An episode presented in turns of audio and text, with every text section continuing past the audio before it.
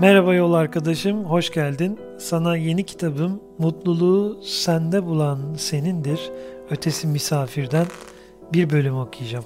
Kaybettiğin her şey başka bir surette sana geri döner. Duyduğumda çok etkilendiğim ve Kafka'ya atfedilen bir hikaye anlatmak isterim sana. Yazar Franz Kafka, günlük yürüyüşlerini yaptığı parkta iki gözü iki çeşme ağlayan küçük bir kız çocuğuna rastlamış bir gün. Neden ağladığını sormuş ona. Meğer oyuncak bebeğini kaybetmiş küçük kız ve bundan dolayı çok üzgün hissediyormuş kendini. Kafka ona yardım edebileceğini, hatta izin verirse oyuncak bebeği kendisinin de arayabileceğini söylemiş. Ertesi gün yine aynı yerde, aynı saatte buluşmak üzere sözleşip ayrılmışlar. Kafka ertesi gün küçük kızın yanına geldiğinde ne yazık ki kucağında bir oyuncak bebek yokmuş. Küçük kız hüzünlenmiş yine. Kafka elleri boş gelmediğini söylemiş ona. Kaybolan bebeğinden bir mektup getirmiş yanında. Küçük kıza okumaya başlamış hemen.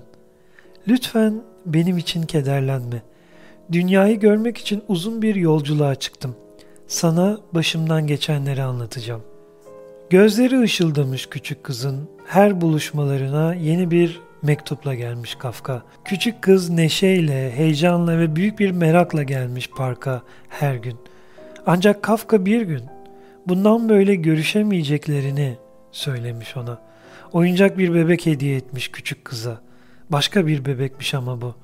Küçük kızın hasretini çektiği bebek değil. Şaşkınlıkla baka kalmış Kafka'nın hediyesine, kucağına almış ve üzerine iliştirilen notta ne yazdığını sormuş Kafka'ya.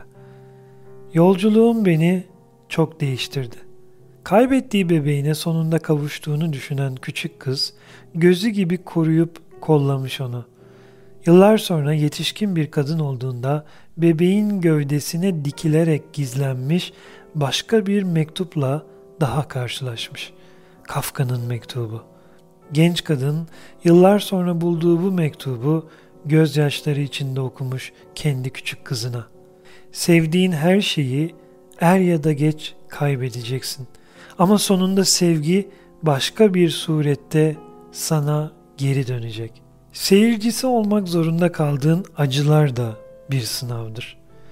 Yaşam yolculuğumuzda müdahale edemediğimiz, değiştiremediğimiz, kendimizi çaresiz hissettiğimiz kayıplar, ayrılıklar ve kopuşlar vardır ve hep olacaktır. Oyuncusu olduğumuz bu sahnede bazen bazı deneyimlerin izleyicisi olmak zorunda kalırız. İzleyicisi olduğumuz deneyimler de bir sınavdır. Bunu hiç unutma, olur mu? Neden izleyici kaldığını sorgulamanı değil, sana izletilen bu deneyimden ne alman gerektiğine karar vermeni ister hayat senden. Bana bu acıyı neden izletiyorsun diye sorma. Bu acıdan ne öğrenebilirim diye sor. Sevgili yol arkadaşım, yeni kitabım Mutluluğu Sende Bulan Senindir, Ötesi Misafir'den bir bölüm daha okudum. Başka bir videoda, başka bir kitap okuma videosunda görüşmek üzere.